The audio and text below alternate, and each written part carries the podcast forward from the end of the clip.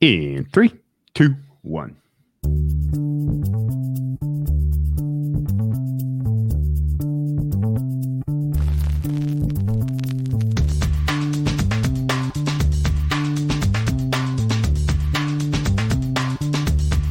Welcome to the acclaimed podcast, The Deep Dive, featuring your esteemed hosts, Andy Molitor and Drew Dinsick, powered by BetSperts.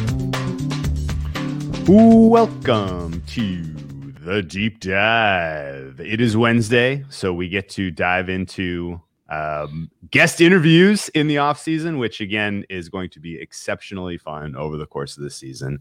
Uh, we talked to our friend Kelly last week about tennis. That ended up being a fantastic conversation, and this one today that you will be listening to is one that I've been looking forward to for a long time. We have an industry insider, a former trader, uh, a guy that understands the global sports betting marketplace better than anyone I've ever talked to. Uh, and we are going to have a fascinating conversation. Welcome to the deep dive for the first time ever, Mr. Matthew Trenhaile. How are you doing this evening? Thank you very much. Doing very well. Absolute pleasure to be on. Uh, I feel very honored. Uh, yeah. Um, hopefully, uh, hopefully I can share some knowledge that uh, may be useful to some of the listeners. Maybe not, but we'll see how we go. Okay, so now, uh, yeah, yeah, we talked yeah. a little off there about that. I mean, and hopefully you can enlighten some people with some of your, you know, stories, knowledge, anecdotes, thoughts about the markets. That's something we've we've had trouble explaining for a couple years, I think. And it's it's been, you know, hey, you know, we do an NFL podcast. We talk about a bunch about the league, what's going on and stuff, but you know, we, we haven't got too far off of just market entry, you know, and understanding where some of these lines originate. I don't know if we've even gotten really deep into that ever. You know, where where these lines originated. I, I think some people that follow along to the NFL have started to understand like, oh, those Sunday openers that you guys were betting, because originally we were doing a podcast on Sunday night. We are picking off some Sunday openers, and then we'd release that podcast, and some people would listen to it Monday and be like, well, I can't bet any of these; they've moved, and uh, and it forced it forced us to. You know, well, we'll do it live then. We'll do a live stream on Sunday in case people want to join us, pick off some of these low limit openers, and, and some people have enjoyed that. But I think you know, a side side part of that has been some people are kind of understanding how the NFL market progresses throughout the week as you know just a a side effect of that. So I, I think that's important as you progress. You know, I, as I started with college basketball, uh, and you know, I wasn't betting very much. It didn't matter. Like market entry was easy. I could hit really soft opener because I wasn't betting very much money, and it didn't matter. I could hit the softest of openers, and that that was a big progression. I had to learn like how these how this market moves and where it opens at certain places and how I can enter if you did want to. Uh, once you scale anything, anytime you try to scale, you do need to understand the market quite a bit more. So hopefully, uh, hopefully you can enlighten everybody here. And I don't know if you want to just start with some some background and tell people. Well, t- talking about the openers, you just want to find the right table to sit down at, right? You know, if at if at the opening line you sat down at the two dollar table, you know, you look around at the there's, there's there's the really drunk guy next to you. There's the guy who's never played before to your right. You're like like oh two dollar this is it two dollar table's me right now. Like this is going to be easy, you know. And then it turns out when you go to the five dollar table, ten dollar table, you know, as the market evolves, it's like oh this guy actually seems like he might know what he's doing. And like because I think you know just observing who the market participants are and their I was about to say their agenda. It's not their agenda, but like why they're doing what they do and how they make money doing it, whether it's you know guys placing bets or operators, you know knowing knowing what you're entering into at a given time in the market, like evolution, I think has real real value. I think you know for a long time I didn't put any thought really into anything like I started out as a trader and making odds, you know, for the sports that I was looking after. And I would just think about my process and what I was doing and how I would come up with the odds. And the only time you really sort of really thought about the mechanics of the market, I suppose, is I would look, you know, put my odds up, look at the other people in the market, be like, oh shit, I'm really out on that game, or I'm sort of in line with that game, and you know, and then I would sort of try to think, how's that person come up with that? But then it's like, you know, you're like, oh, maybe I missed this or that, and tweak it, and then yeah, just let people place bets and see where we go. But then the more you kind of work in like sort of all global aspect of the industry, you're kind of like, oh, there's a lot of interconnecting pieces to the puzzle, I guess. Um, and yeah, market market origination, like some of it's, I think, very some of the some of it proves to be quite like, oh, it's a bit mundane, really. You know, it's like, you know, if someone said to you, you know, offshore bookmaker A, as the NFL games are finishing, is just updating fairly old school power ranking, knows at the end of the day that limits go up low, limits finish high at the other end, can average into whatever position you need to average into. You know, it's just like, look, does, does it matter what number I throw up right now? you're, you're kind of like, you know, what? You mean they're not plugging it into the supercomputer and like, you know, maybe, maybe not. But, you know, there's definitely, you know, really solid established markets. The closing lines of the sports pretty much dictate the power ranking update, barring injuries and things you've observed. Of course. And situationals like maybe next week is the last week of the season or whatever, so no one gives a shit, whatever it is. But barring like the injuries and the situationals, it's kind of like the origination of that is like, uh, it's you know, it's nice to know where the it's, nice, it's nice to know where the first number was hung, but again, it's just sort of more of a, a curiosity thing. Um, but the ones that I like, like so brand new sports, you know, when they come along, like that's interesting, and you know, uh, sports have suddenly become much more popular and they can sort of change, as in someone suddenly decides, you know what, I'm going to get involved with the origination of that because I think I can do it better. So, like, there's not many originators around the world. However, there are different sets of originators for different sports to a degree, regions, regional differentials, you know, and then you get, I mean, the, the example I always give is bandy, which is like a crazy Scandinavian kind of hockey. you know, like Bet365 does not hang the first bandy number, and they're probably right not to.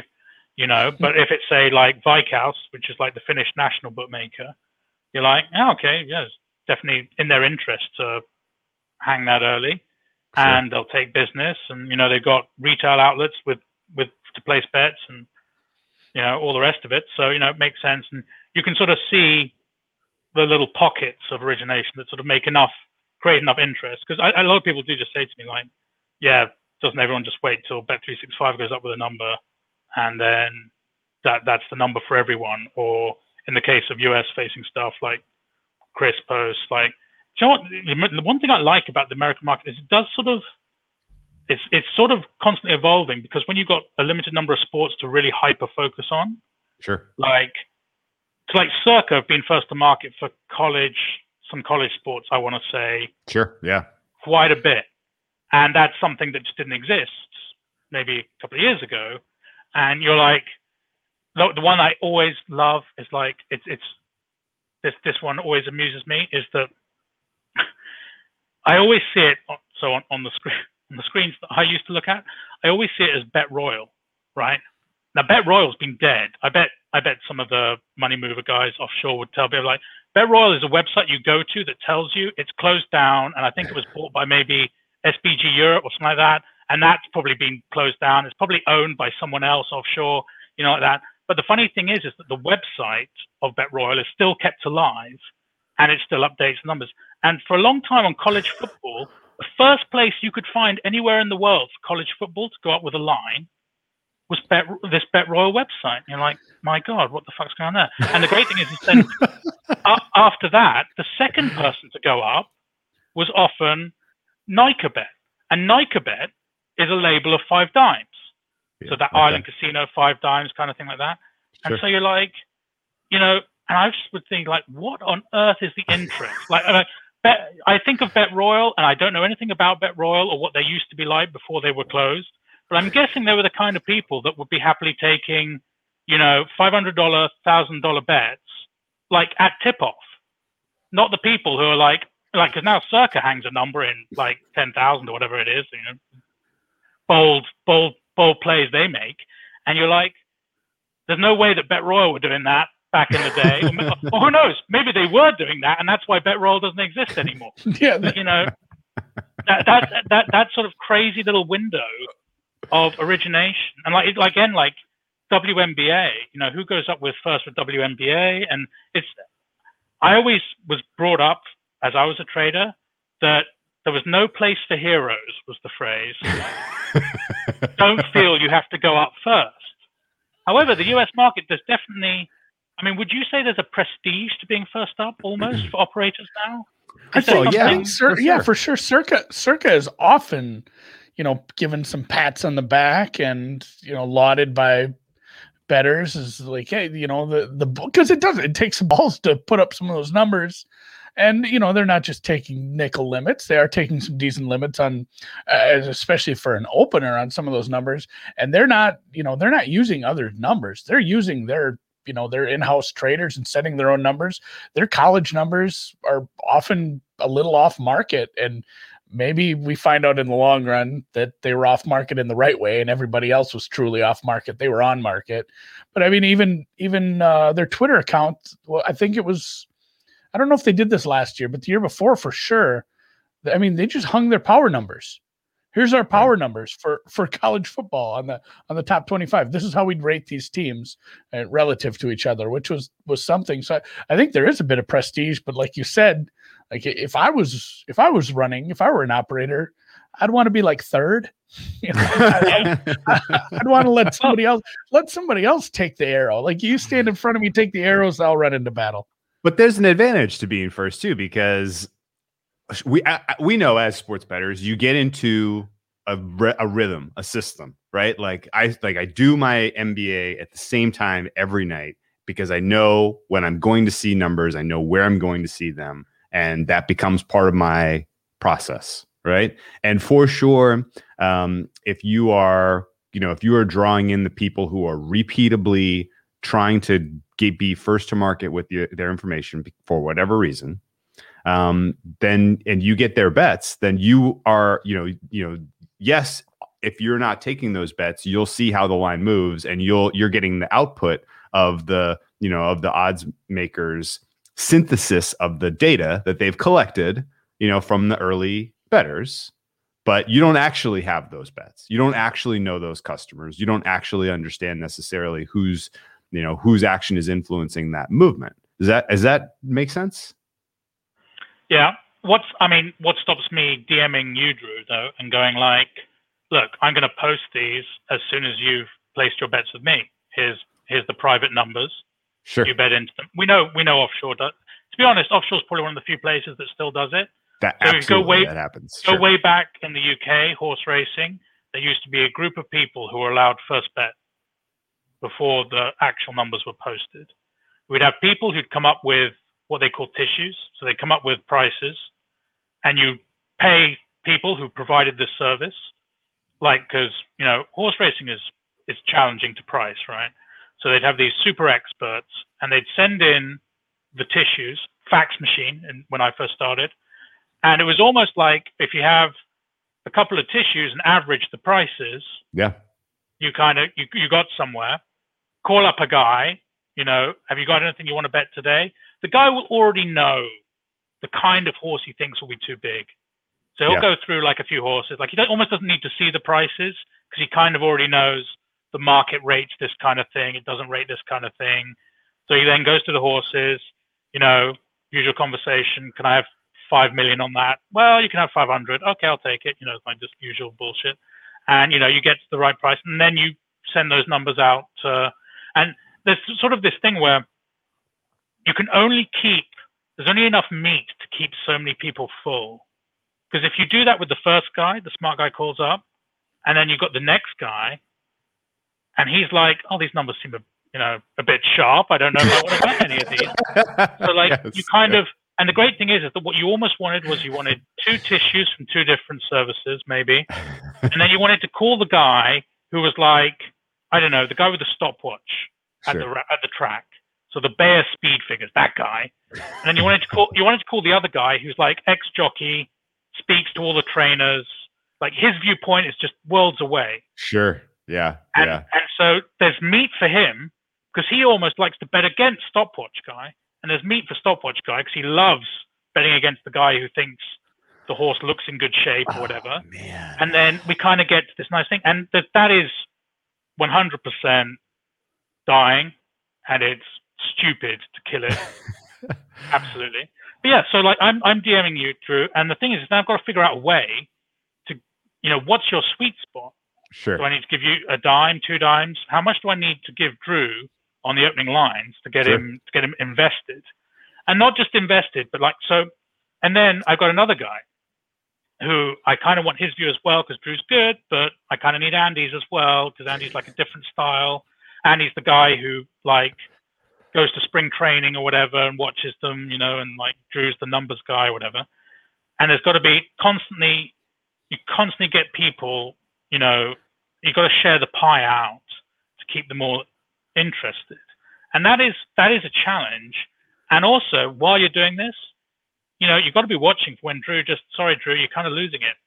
I think maybe your, I think maybe your edge is gone, or like you know, and and so then then like Drew's calling up, and suddenly Drew realizes that he's bet five games with you, and then when the lines are posted, they've moved it the opposite direction. It's like, or, ah, or you, know, or like- you've raised his limits.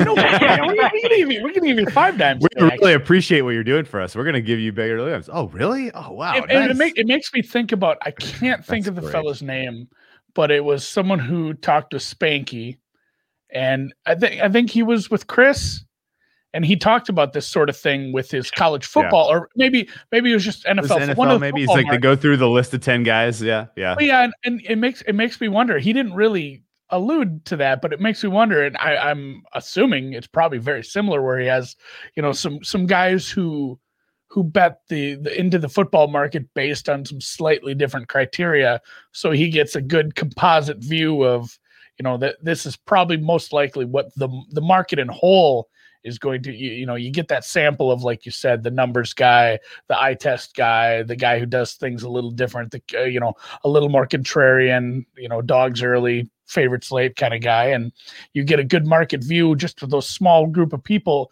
to set your numbers. And then when you put out your your numbers to the actual market, you're you're probably feeling pretty good because you're going to get that same mix of people diving into the market as it as it starts to mature through the week. So, I mean, as you say, you said, I'd like to go up third. Well, I'm going up first, but I'm going up third Yeah. because I've right. had two Yeah, guys bet Right. into That's me. true. That's true. So, I mean, and the, the, I I read a lot about like markets outside of betting. What I found interesting was this idea that it's actually like the sort of the semi-magic tipping point is three, three opinions, three independent opinions makes a market, like a reasonably stable market. So two's not enough, but three, you're already sort of there. And if you think of this as sort of, um, if you're familiar with the phrase, sort of a binary search, like let's say you had a, a favorite and it's like you you you're minus 200 and someone bets it and like you move it you know from minus 200 to minus 600 then the person backs the other way the 600 back to halfway between the 200 600 like so you go up and down. You need to do very few like it's like you know if someone said to you like what's the chance it wins? I'll tell you 50% and you said um, and they said well i want to go higher. And you go right so somewhere between 150 i'll go 75 and they go lower. Okay so now i'm 67 and a half. You know like it doesn't take many to get to and all you need to do is you need to get within your vig right Right. Yeah. you Right. don't need you don't need to get spot on Which shouldn't be hard considering where most people like people are laying juice. Yeah. so so if my first three bets out the gate are from people who are completely legit good i'm already feeling good but of course right now there's every chance the first three bets you take is some bastard moving your line five five points the wrong way just so they can like whatever you know I say bastard you know that's, that's the game that's that's the beauty of it but um but you know you you can't now straight away people used to hit openers and that's the other thing is it's like people arguing do you know I want to hang small limits ah but small limits begets market manipulation and Yeah, bad sure. info Sure. now, if you're someone who's like you know those small limits are going to get hit, it doesn't matter if you take a lot of noise trading early. I think people fret too much, like like oh, oh you know look guarantee their their line's been pulled around all over the place, how awful, and it's like not that awful for them. You know, like if you take five hundred dollars at minus one ten, you know, the closing EV, even if it ends up four points away, like it's just it's just nothing. It's like what have I paid like a hundred dollars in EV or something? It's just like they don't, you know, no one cares. But you know, what's you know, obviously if you're up high limits, like I think that the thing is, is we got this situation and it's it's very clear. Anyone who's tracked the betting exchanges in the UK, so particularly the Betfair exchanges, is there used to be this thing where there was horse racing markets from about 9 a.m. in the UK up until sort of midday, one o'clock when the horse racing would actually start. There used to be quite strong money early in the market, and it used to grow and grow and grow, and it was massive market. We've now got to the point where there is hardly any money at all, and then in the last 15 minutes there is Bang. massive money.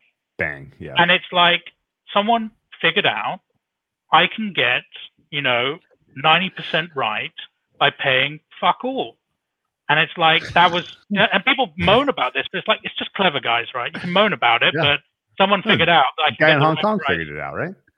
Yeah, I mean, you can get, you know, you can get so, you know, so far with uh, just so little, so little money having to exchange hands. Yeah. And the thing is, as long as there's new guys doing, you know, stupid live podcasts on soft opening numbers, telling everyone where the, where the numbers are going to move, you know, and you know they don't they don't have to they don't have to pay very much. But you know the the Yeah. funny thing is, is that you know if if one person goes starving, another one's fe- feasting. You know, so you know while uh, you know while there are people out there who are like, oh God, I can't get my Chris or Pinnacle bet on at the size I want because someone's ruined the number already.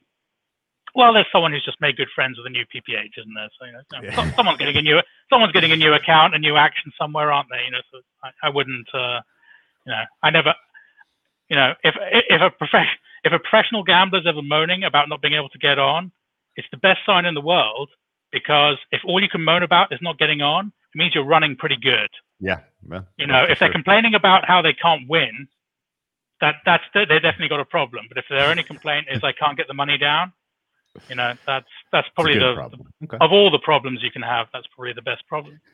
Yeah. But- No, I, yeah, it I makes mean, me think of the video, the video we just watched, the the partial fills. like, it's- I, I, I'm trying to think how to say this without sounding mean. Like it's so simple, it's stupid.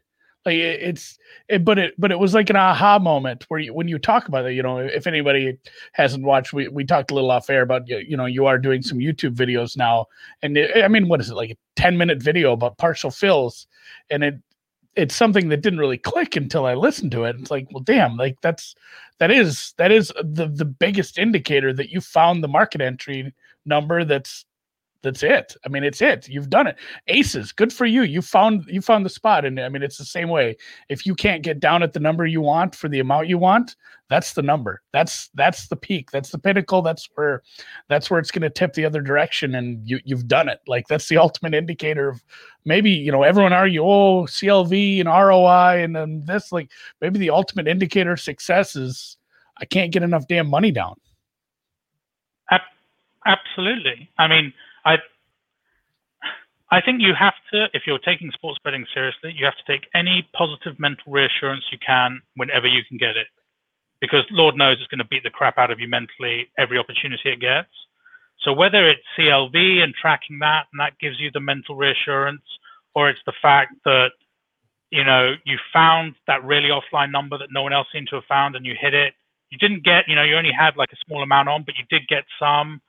Um, you know, all these little things are sort of that sort of positive reinforcement that you're on the right track. Um, but yeah, I, I consistently found that you know, so that everyone's got different tastes. I really enjoy um, Shepard Seville uh, podcasts. Oh, oh yeah. yeah. Like Yeah, they're longer, the- they're the longer even than mine, The business which is features. definitely yeah. something. Well, the, the were one with incredible. the one with Hagren is They were four incredible. hours, of- and, and he's built his own outline. and, and there's def- definitely things in them that I'm just like screaming like I disagree. But that's the beauty. I love I love content in a way that gets me thinking and that Of gives course. me an opinion. But one of the I can't remember who it was. Maybe it was um Chatham, is it? Guy bet basketball, and he called it Blue Circle Wars, didn't he, on Pinnacle?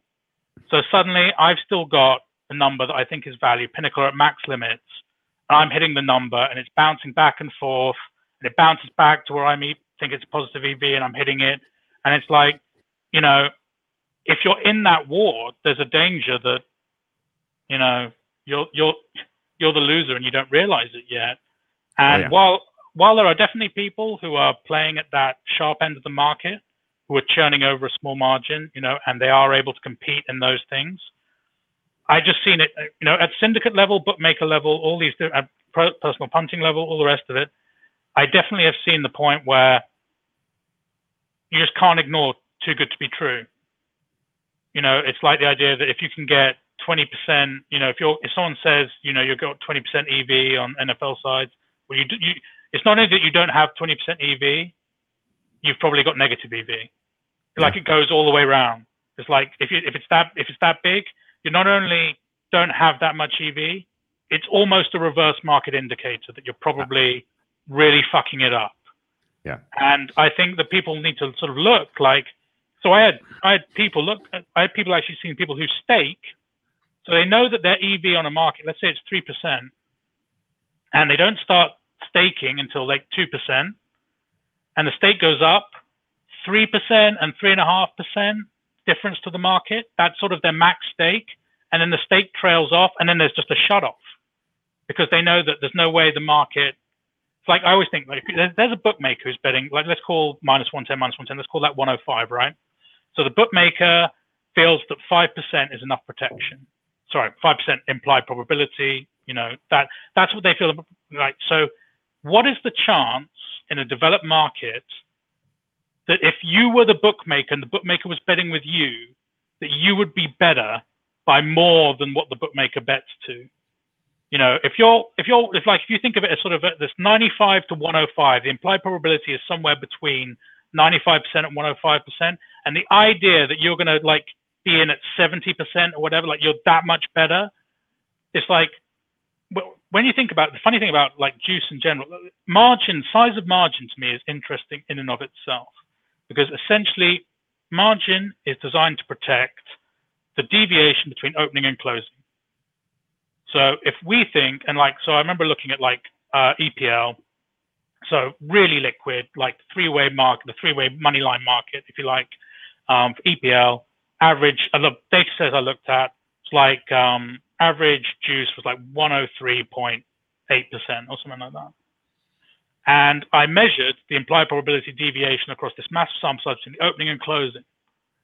And the deviation was actually is actually a shade over 3.8% the average deviation, which for starters, for incredibly liquid, like accurate market, that's that's a big deviation, right? But Seems on top like of it. that, it's like that deviation on that on that huge sort of average. It just so happens that the margin is very similar to the deviation. So in other words, if you were caught with your pants down at the top of the market and it settled at the bottom of the market, essentially especially if you took less at the opening of the market and taking more at the bottom of the market, you know, you've come out flat, like you've probably laid to 100% book kind of thing. Okay. You know, and that that that margin indicator should be an indicator to you of like how much you can beat them by, in my in my mind. And when people say the the funny thing is people say like, oh, how can you beat these markets? Like now if it's like a national lottery operator, like operating like minus 130 or whatever, both sides. Yeah, I get that. But generally, the idea that bigger margin is like just think of the margin as an indicator of volatility. How much volatility there's in opening and closing. It's like you've got to get into futures. You've got to be betting so much more in futures. You cannot be thinking about the theoretical hold on futures as being an obstacle. You've got to think about the open and closing deviation. All you've got to do is you're you've got to be getting volatility ahead of what the market has priced the volatility in for. And futures is where there is massive volatility. You know, so much of the professional golf business that I'm involved with or whatever betting, it's outright, it's futures. It's so crazy to see a market that's so developed in the like in the US facing, that's all around matchups. And I've got people turning no, so I see them, they're turning over like billions to the US mar- offshore market and the PPHs on golf matchups. Sure. And then they're not having a dime on futures. And then meanwhile in Europe, you've got people turning over billions on outright futures and not a single dime on like the match bets. or like they may just like have a token bit of action on the sides at all. It's like a small part of the portfolio, but it's different ways of looking. But like I, I would say to people, initially seeing margin should not be our obstacle. And the great thing is esports, so we have this anchoring bias. So it's like, what do you bet two way to? Oh well, I mean, ATP tennis or whatever, like 105. Like, oh, it's esports though, right? I mean, what the fuck do we know about it? Okay, um, one, 107. Like, uh, I don't know. We're pretty shit. You know, like okay, 110. We'll go 110. Fine. No way we can be 10%. And they're anchored to what they think two-way market should be. Sure. Your knowledge of esports may be so bad, and the deviation between open and close may be so large. The realistic margin should be 120 but you don't realize it. You're at, you cannot get to the point where you're that shit at League of Legends that you're like. so, so when people say like, oh, you know, I would bet esports, but I can't beat like 110 on CS:GO. To me, it's just like it's like no, that's where you should be trying to attack them because they're bad at making that number. Yeah, table tennis, like it's like it's like treat margin as a measure of fear and yeah. go after them when you see the fear, that is like, and like if you want, you can take a lot of opening and closes. Well, like, live live betting, and it, it's completely different.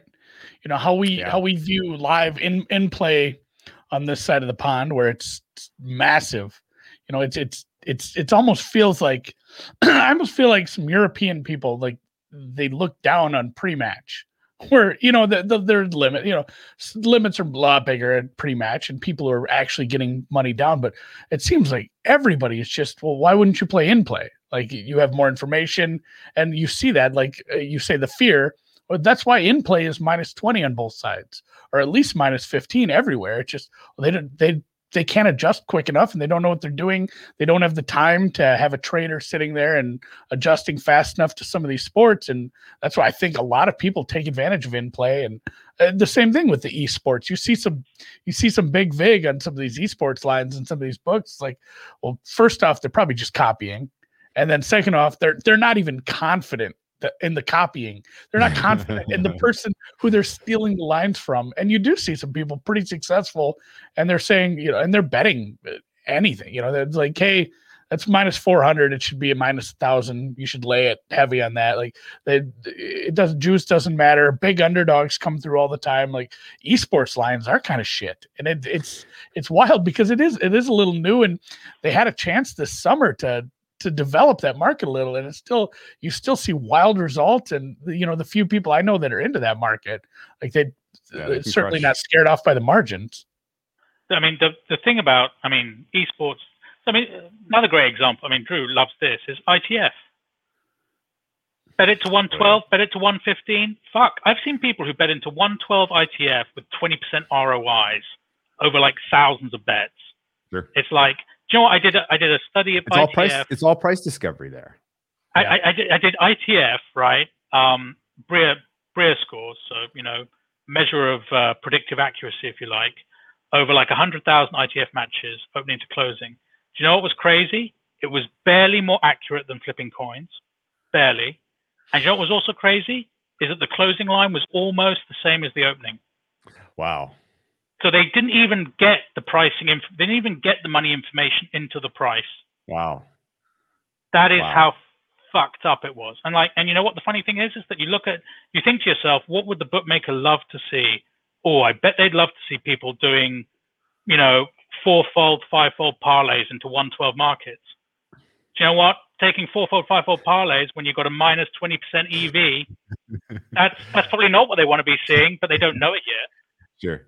Well, you know what's crazy? It's just so it's so illiquid. I mean, it, it, if there ever was an ITF market that was a that was suddenly was very liquid and a lot of information was flowing into it, that would the tennis integrity unit would have to be on it because you know there's some sort of fixes in. You know these these markets. I, is it just that? Is there there's not enough information to to yeah, get the plus they put discovery? the interns. They put the intern in charge of trading yeah, that market.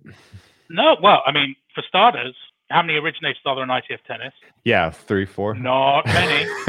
and yeah. how many how many times have we got the blind leading the blind? You know, Often. we've got people just following stuff. And you know, to impart betting information into your pricing, you know, you need to have ownership of your pricing, right?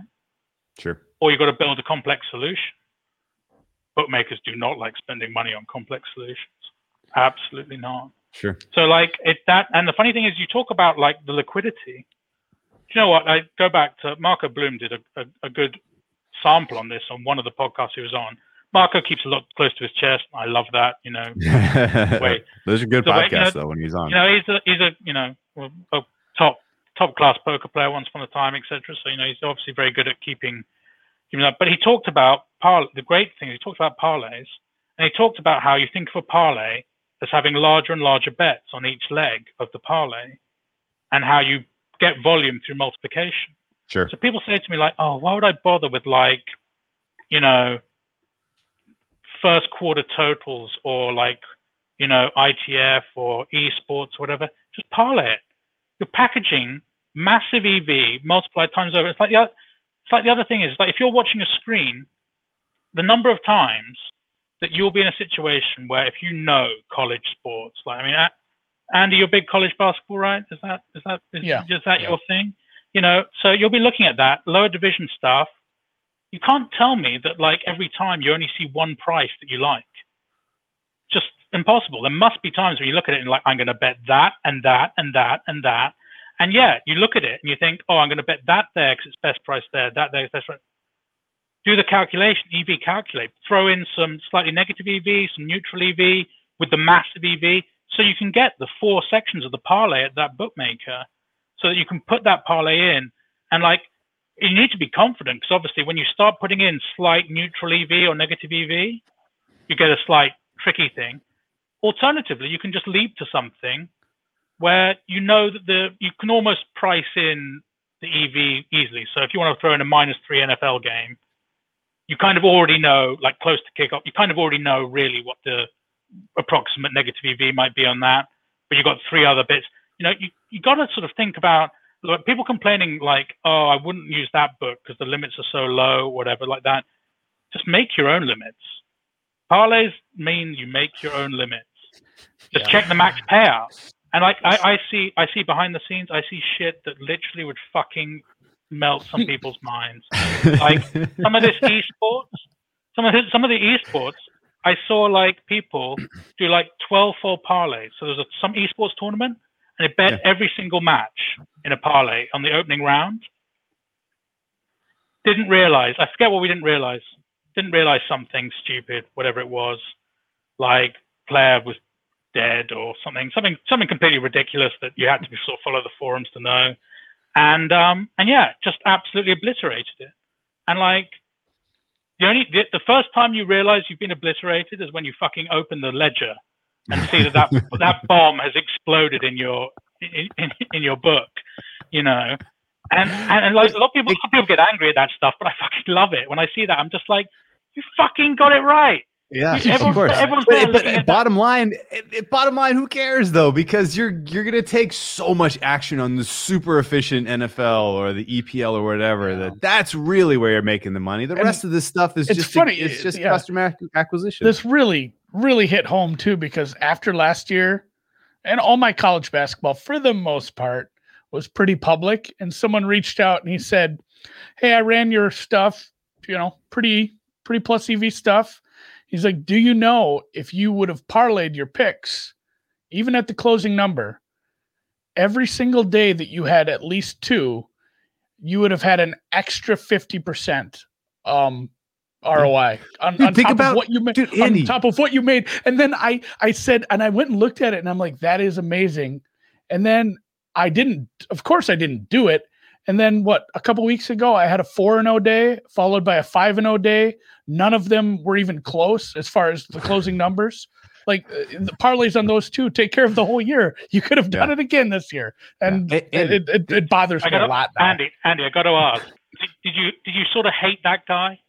I know he's trying to be nice. Did you sort of Uh, like? uh, no, he's no, helped- he's it- helped me with some other need- stuff, so I you can't often need I'm you often now. need perspective from the outside for these sort of things. it helps. Yes. Think about think about the um, Mexican baseball that came through, Andy, that we Yeah. got from from our friend. You know, if you're not originating it, but you see something small market comes through that is just absolutely crushing, just like Matt's saying, like you, you're like, well, I can't get a ton down on this, but I can parlay these. Like no, you know, you know it's plus EV, or even just You parlaying know- it with neutral it. EV stuff. If you can find parlay- stuff that- exactly. Yeah. that's just Yeah. neutral with the vig and parlay it with everything, uh, if and or buts, and Yeah. If you're Yeah. originating your own college basketball, though, maybe you're a little uncertain. You're like, yeah, my EV's positive, but how big is it really? Do I really want to mix in some coin flips and some minus EV with that? No, I'm I'm Well, that- I'm not going to get greedy. I'm just going to take what I want. You know, single single play these. But yeah, no, I- that's where the mental the mental aspect. It's like what Matthew was saying with the the blue circle wars. Like that has to keep a guy up at night. It doesn't matter how sure of yourself, how back tested, and how positive you are, and, or how much money you have. If you're maxing something at a very liquid book at a very liquid market and it's bouncing right back at you, you're not just sitting and clicking that as fast as you can again. Like nobody, nobody is. Every you you have to sit and think about that for a couple seconds. Certainly, we- like we- there's, I mean, there's some have doubt in your mind on something like that. we have a mutual friend who's a baseball better and he told us at one point in an, in the thick of oh just a season where he was getting down just insane liquidity um that he would put his baseball action in. He would make his prices. He'd be like okay um this one's off by 8 cents this one's off by 9 cents this one's off by 12 cents this one's off by you know 15 cents. Gi- give those numbers to the to his guys and they would just paint you know paint every out they had right? And he's saying okay um, nine out of ten times they the number would move eight or nine cents in the first swing.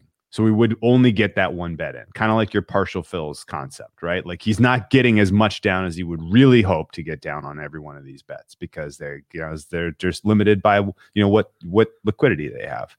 But then one out of every 10 the number would come back.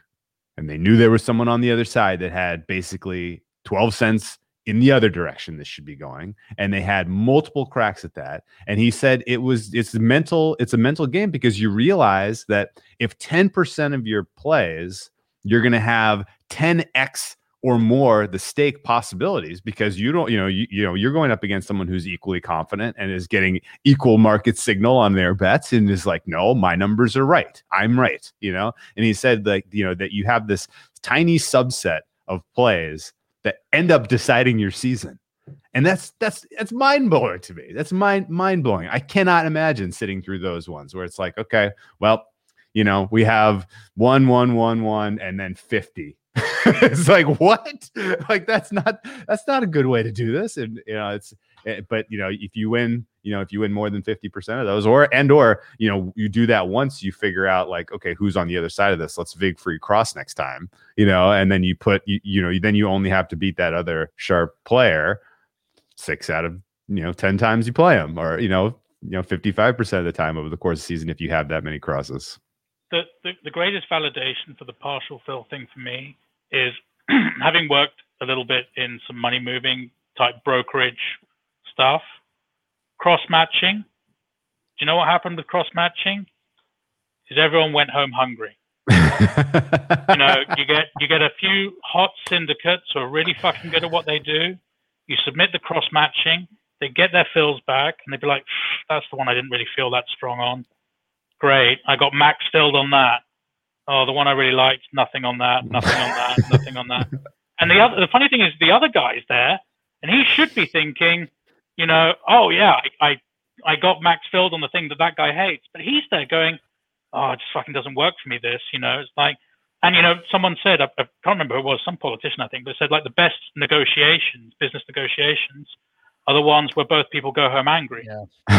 And it, and it's like, you know, you've got to remember, do you know the guy who fucking loves cross matching?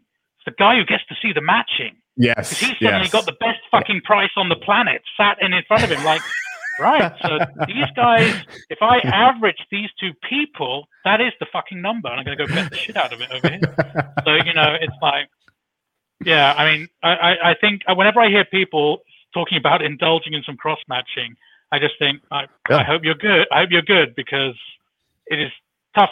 Two two people cross matching is like tough game. Yeah. Because you you submit it blind, because otherwise it's not fair, right? You know, so you're both submitting what you want blind at what price. I had a fun And uh, story it's like- you know, it's like it's like if you ever really get into auction theory, it's like auctions are brilliant. Blind auctions are like the best. There's like recently gave a Nobel Prize to a guy for it. Like the best way for the person selling to sell anything is blind auction. So the buyers in blind auctions come off always slightly worse than the sellers. It's like so if ever you were like a government, like if you were the federal government and you wanted to auction off like huge swathes of federal property, Yeah. blind auction would be the way you got the taxpayer the most money. That's the like optimal way. And cross matching, you're entering into being the buyer in a blind auction, and you almost can't get the best end of the deal. It's very hard. It's almost like both people are the buyer in, in that situation. And, and like in your situation with the auctions, like the seller has, yeah, had the advantage. that He doesn't have the competition. Uh, essentially, you know, there might be other auctions, I guess, but all those buyers, they have the, what if it's some sort of cognitive bias or just something like they, they're thinking they're overthinking and there's a bit of game theory, like they have to outbid someone else where the seller is just like, this is my price. This is my blind price. And whoever, whoever can meet it will get it. So it, it is almost kind of funny that you turn them both into buyers at that point.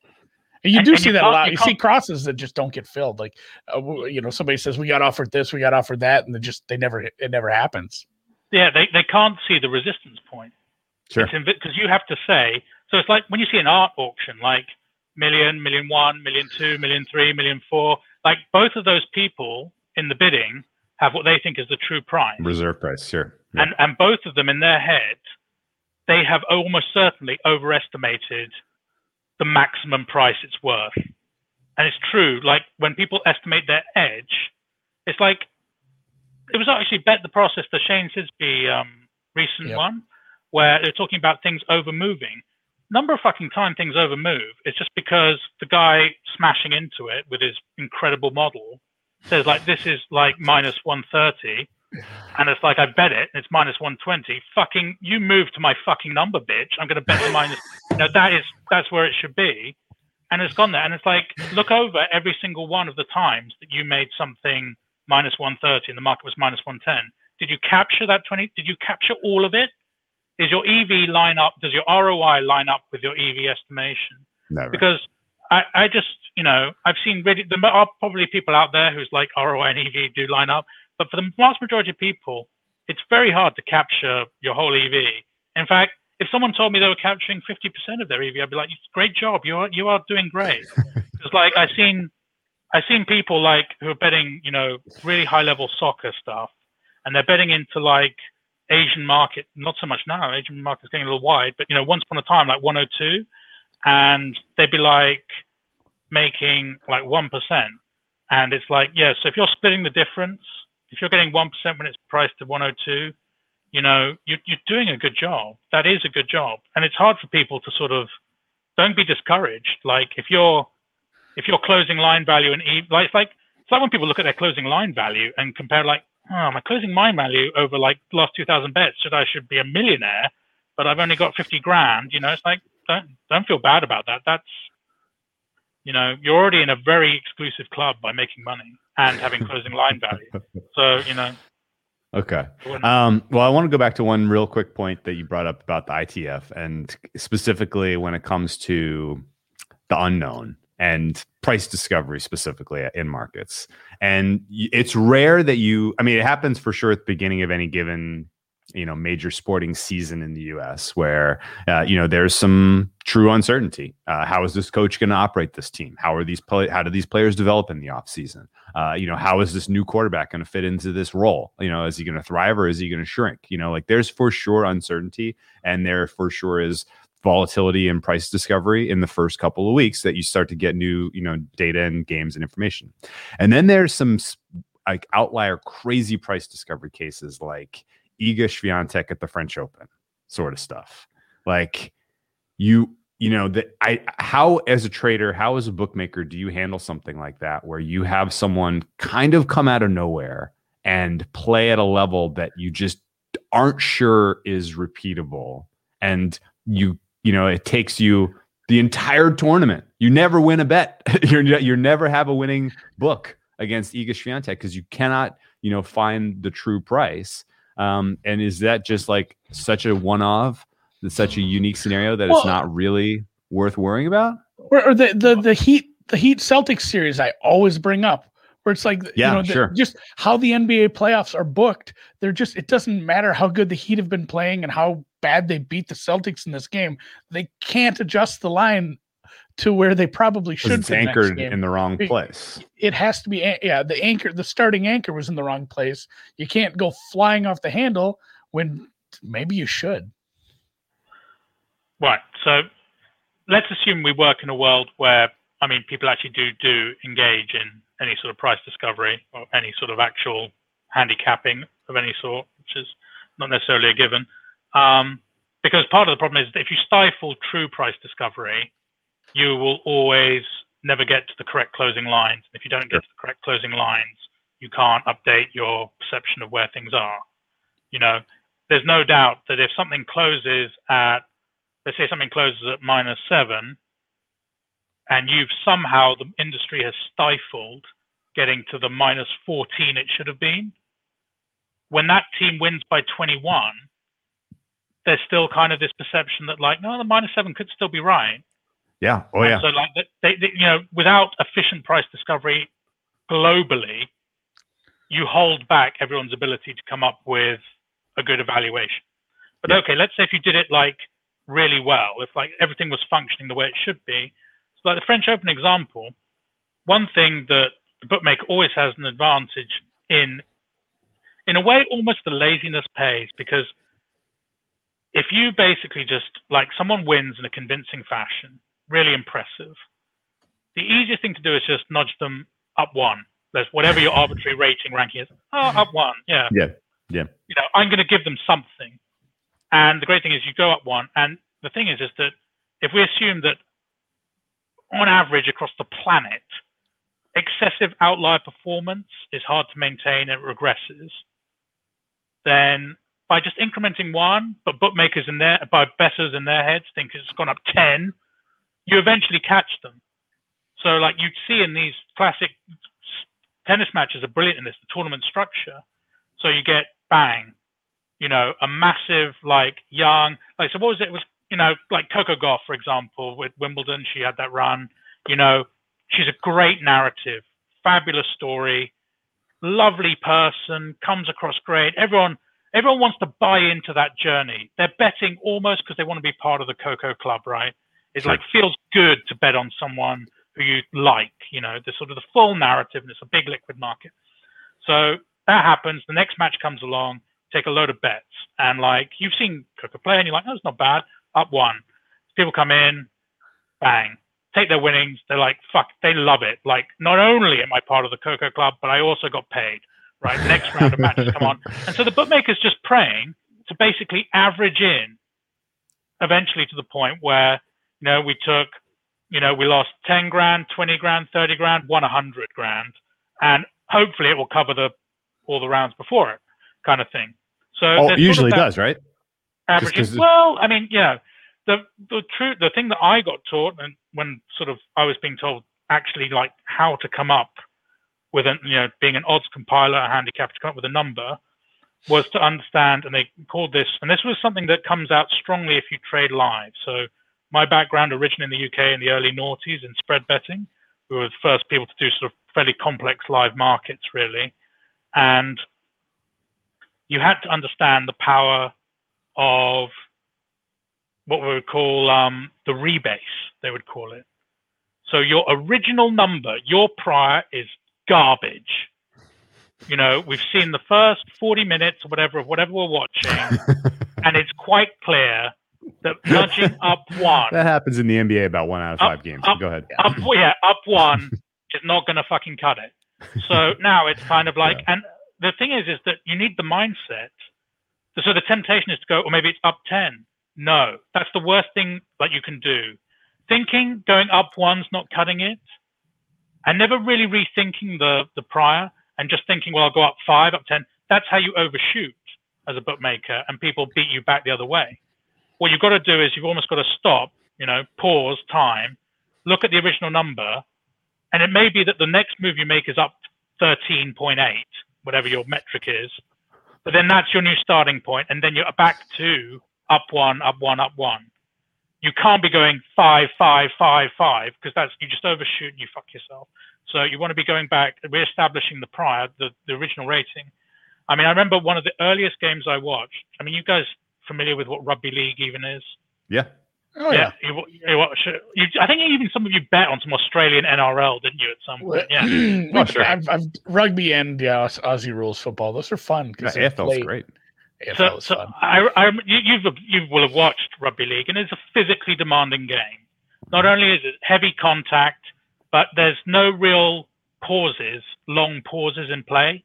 So aerobically, you run a lot, and also you get hit by large men a lot not a great combination from my view, but there you go. and I remember watching in early noughties, it was a rugby league game in the UK, and we saw some very late, very, let's call it the hottest of the hot, sharp action. And they were backing this team to cover, and they were coming back and back, and they were just like, literally, they had almost infinite appetite. So it's almost like it was the equivalent of a game going from minus three to minus 40 in the NFL. That is how big. And it transpired that one team had sent basically their kids. And when we used to joke about like kids means people in their low 20s. No, no. There were ki- there were kids. There were 18. There were 17 year old under seven under 18 team. Do you, do you, this the Russian soccer match? It reminds me of that. And, and they were playing basically their best possible, you know, the the absolute elite versus these kids. And the you know the worst part about it was is I remember watching the guy trade it, and the kids like held their own for like the first twenty minutes. Again, like that Russian soccer. The yeah, worst thing that could have happened because yeah. you know when you're 18, running for 80 minutes while getting hit by a man double your body weight, that takes its toll, and you're making a lot of tack. You're constantly on the defense, so you're getting hit again and again and again. And like the score was like they won by 70 or so. It was just absolutely ridiculous, the most ridiculous game I'd ever seen at the time. And so, like, if, if you don't have the capacity to rebase that number, and you know, the thing is, is that it's the sunk cost, isn't it? Yeah, right. Because you know, the moment you rebase 30 points away from your original, it's basically like paying out all those tickets already. Yeah, yeah. It's like we've oh, graded those winners. All, those are winners. Those are winners. We're, we're you new almost market, want to be able to like yeah. reset your order book, like reset all the bets you take, and so just give me a blank canvas. That nasty that nasty book. We'll settle that when we fucking have to settle it. But right now, blank canvas. What would I be now that I know that there's 18 year old kids playing in this game? so you know that, and that is like the real skill, and that's what made live trading. Like uh, you guys will have a lot of the the US content talks about quite rightly, you know, the softness of halftime numbers. Right, a lot of people want to bet very quickly into halftime numbers in college sports, in American football, etc., like that. And it's because so many of these situations will require a potential rebase, maybe not a huge one, but there'll be a scenario whereby the prior has assumed that on average, all these things meet this line. And you watch the plays, and suddenly you're like, the average is meaningless now because we're all playing up here on this line, this medium.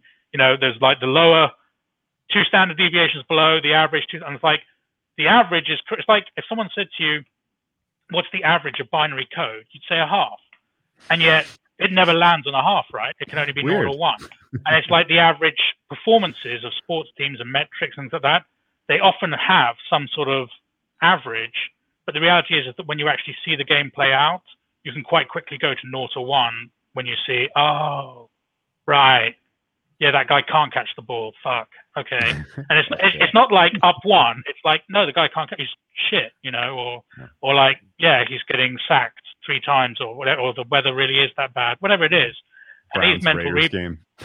What what's incredible is with all this complexity of live, Andy, the live limits are much higher in UK and Europe than they are pre-match.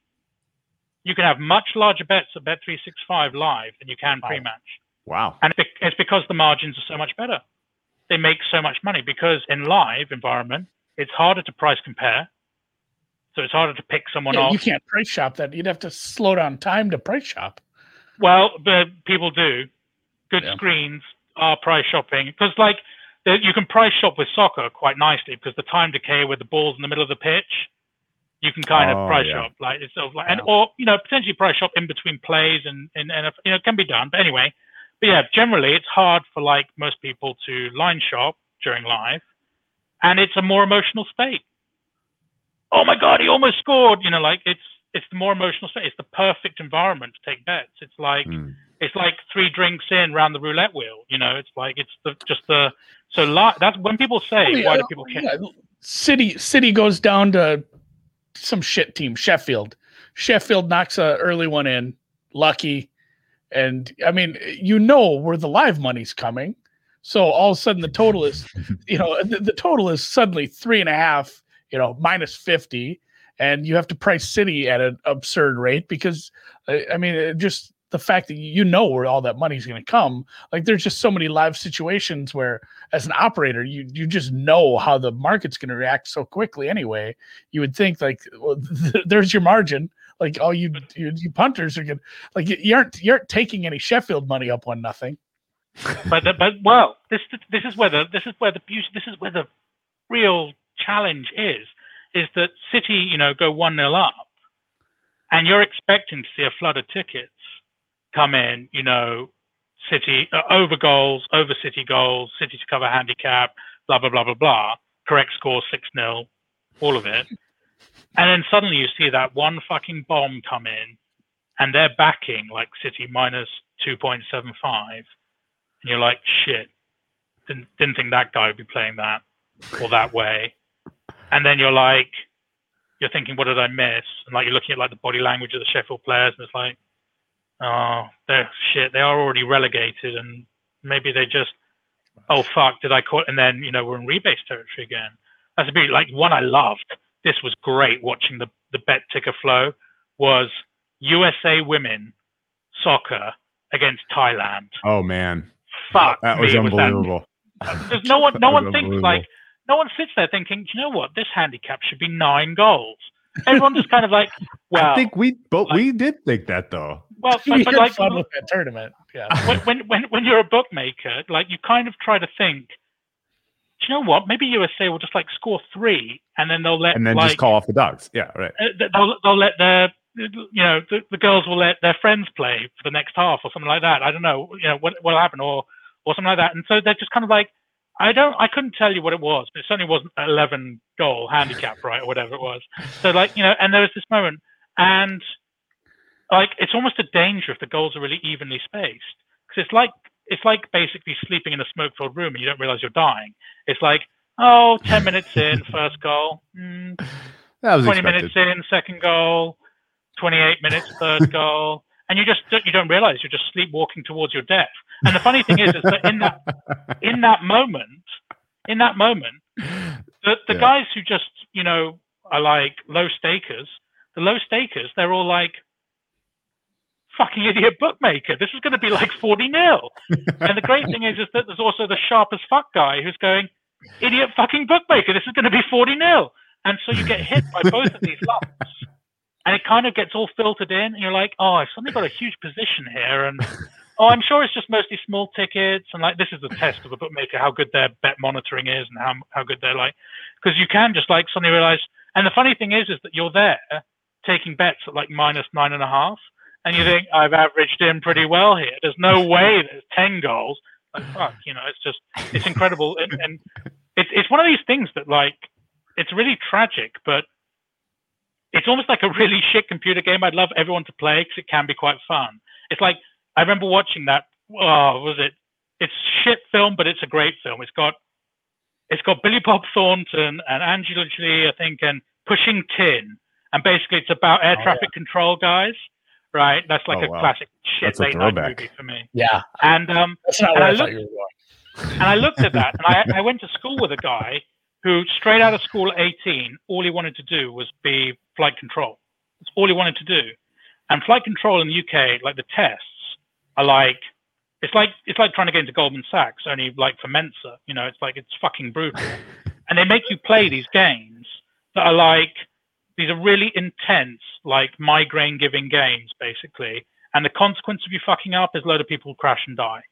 And it's like it's like it's like one of those things where I don't want to do that for a job, but it would be interesting to do that like as a game exercise. And I would love to get loads of people like to trade. You'd have to pick games that like no one really could remember the result from that had ridiculous score lines in it, and like you know try and get them like okay, so we're going to replay the bet data, all the bets that were struck and the prices, and you've now got to trade this as you see it, almost like a training simulator but with historical data. I, I would, lo- I would. It's sort of, it's tragic. Like no one else would want to play this game at all. But me, pick it'd be some, like, uh, yeah, just pick some random SEC college football stuff with you know Alabama scoring thirty or forty points in the first half and no score in the second half, and people watch people pull their hair out. yeah. Well, yeah, that, that women's match too. Like you said, the spacing of those goals, like the, the time decay is the time decay, and you have to set, you know, certain like your baseline. You have certain expectations of how soccer works, and Yeah. they weren't they weren't close enough together. Where people was like, well, just if you're just going to keep hanging these numbers and using normal time decay and using normal normal advancements on the total, you're just gonna, like you said, you just probably got drowned. And and and the thing is, is that also um, you kind of. I mean that was so brilliant. It's like you expected some humanity from the USA, didn't you? You expected some sort of sisterhood at some point. I Like, kind of this is- did. I did. Well, I thought they were just. you know- gonna, I thought they were going to let up after like six. I was ha- I was I was one of those people smashing USA the whole time because you got the sense that they were uh, every you know they were still celebrating so hard after like Oh, goal seven like, really like, like, like just like woo yes jumping da- you know and like and then they and then they bring in the the subs who hadn't just scored good. they hadn't scored in like a bunch of international matches and you're like okay well now they want to get theirs. Like this is obviously like everybody's get right game. You know like this is the confidence builder. Like they are going to get as many as they possibly freaking can. They do not care about promoting the growth of women's soccer in thailand. They they give zero zero f's about this. They they are going to bury them alive. And uh yeah that was fun. That was a fun one. Anyway all right. Well, we've taken up enough of your time. This has been a great conversation. We for sure will uh, try to have you back on this off season as uh, uh, talk a little bit more about industry stuff. See, uh, you know, see where where you know. I guess what do you see the uh, the future taking uh, taking you here in the space over the next uh, couple months? Are you going to be doing more content? Um, I've absolutely loved all the you know videos and podcasts I've I've seen and heard you produce. Every time we talk to you or I hear from hear hear from you, you know, different light bulbs are going off and helping me kind of think better about the space. So thank you for that. Um, and uh, yeah, where can people find your stuff?